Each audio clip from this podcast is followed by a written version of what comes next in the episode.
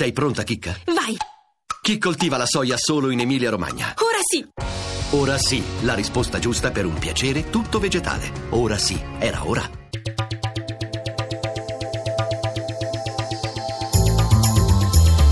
GR1 Economia.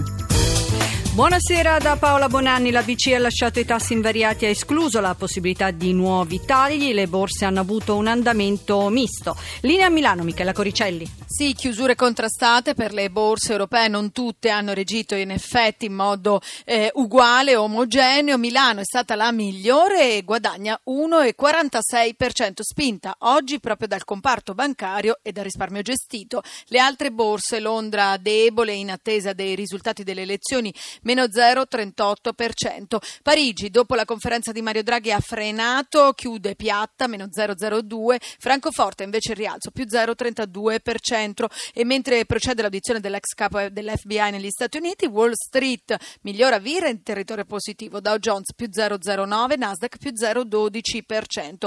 Lo spread del differenziale fra BTP italiano e Bund tedesco si restringe leggermente a 191 punti base e l'euro si scambia a 1,12 dollaro 12,20. Linea allo studio.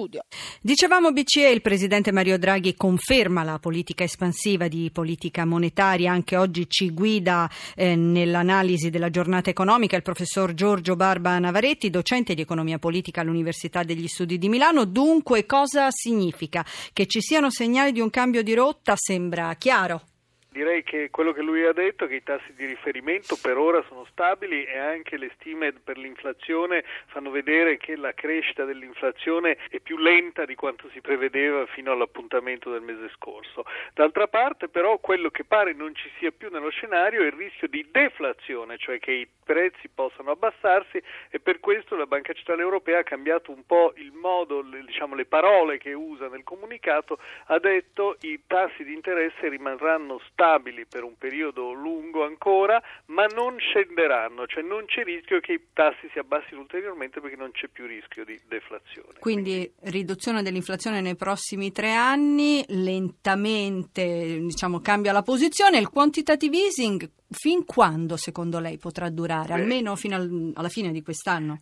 sicuramente fino alla fine di quest'anno come previsto, però Draghi ha lasciato aperta la possibilità che possa continuare anche oltre eh, nel caso fosse necessario, perché è evidente che se ci fossero dei rallentamenti dell'economia o degli episodi non previsti, eccetera, potrebbe continuare a farlo oltre dicembre, che è diciamo, il termine previsto inizialmente. Draghi non ha, par- non ha voluto parlare di Italia e dei paesi diciamo, in sofferenza, ha detto non è una scoperta che i paesi che hanno una posizione eh, debole e saranno colpiti con più forza da aumento dei tassi. Quindi per l'Italia cosa si prospetta? Beh, diciamo lui naturalmente è il Presidente della Banca Centrale Europea, quindi non entra mai in questioni di singoli paesi dal nostro punto di vista, però è chiaro che l'Italia avendo soprattutto un debito pubblico molto elevato, pari al 130% del prodotto interno lordo, verrebbe colpita da un aumento dei tassi di interesse.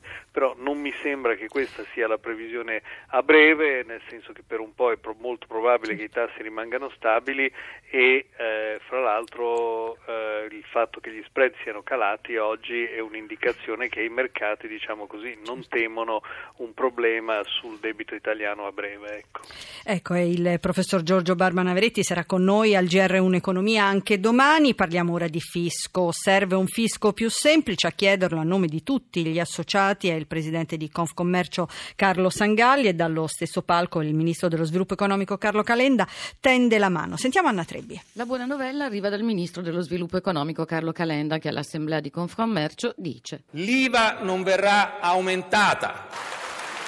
Taglio minimo dell'IRPEF verso abolizione dell'IMU sugli immobili strumentali, perché l'intervento sull'IRPEF, a meno che tu non lo puoi fare enorme e a meno che tu non abbia una prospettiva positiva, non smuove i consumi di un millimetro. Una notizia che viene accolta con un applauso, soprattutto perché arriva dopo la rinnovata denuncia del presidente di Confcommercio Carlo Sangalli, sistema fiscale oneroso, complesso, ingiusto, dice e aggiunge. A forza di addizionali siamo passati dalla addizione alla moltiplicazione delle tasse. Occorre, ricorda dal Parco San Galli, approfittare di alcuni indizi apprezzabili di vitalità della nostra economia per accelerare sulle riforme e colmare il divario con il mezzogiorno. Se non cresce il sud non cresce il paese, ribadisce, invitando tutti, imprese e istituzioni a partecipare a una politica alta che sappia affrontare i problemi dal basso e in profondità, come insiste un'unica squadra. Senza i gravi difetti strutturali che frenano il nostro sistema produttivo, oggi potremmo sperare in un traguardo al 2% del PIL. Per la prima volta dal 2008 crescono gli iscritti ai fondi pensione, il dato che arriva dalla relazione annuale del, sull'andamento della Covip presentata stamani alla Camera dal Presidente Mario Padula. Sentiamo Americo Mancini.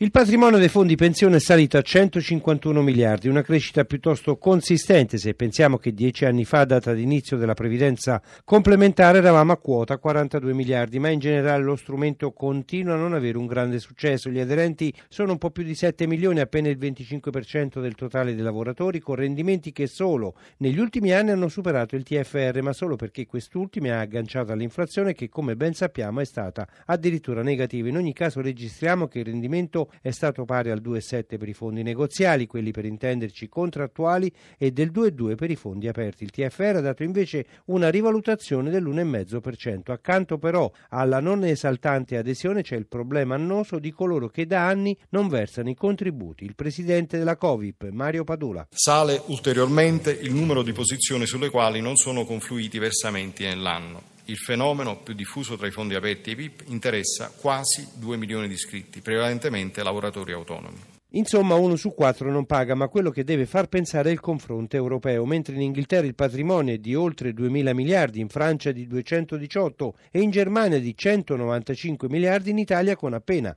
151 miliardi siamo al nono posto. Insomma, è uno strumento che ha preso piede, ma continua a non convincere al punto che rispetto al PIL il bel paese è ben al di sotto della media europea. Alla fine i prodotti più interessanti rimangono i PIP, i piani individuali pensionistici, che rendono oltre il 4% e che sono una versione riveduta e corretta delle tanto amate polizze assicurative. E sulla sigla di chiusura la sentite di GR1 Economia vi salutiamo Antonio D'Alessandro in regia da Paola Bonanni. Buon proseguimento d'ascolto.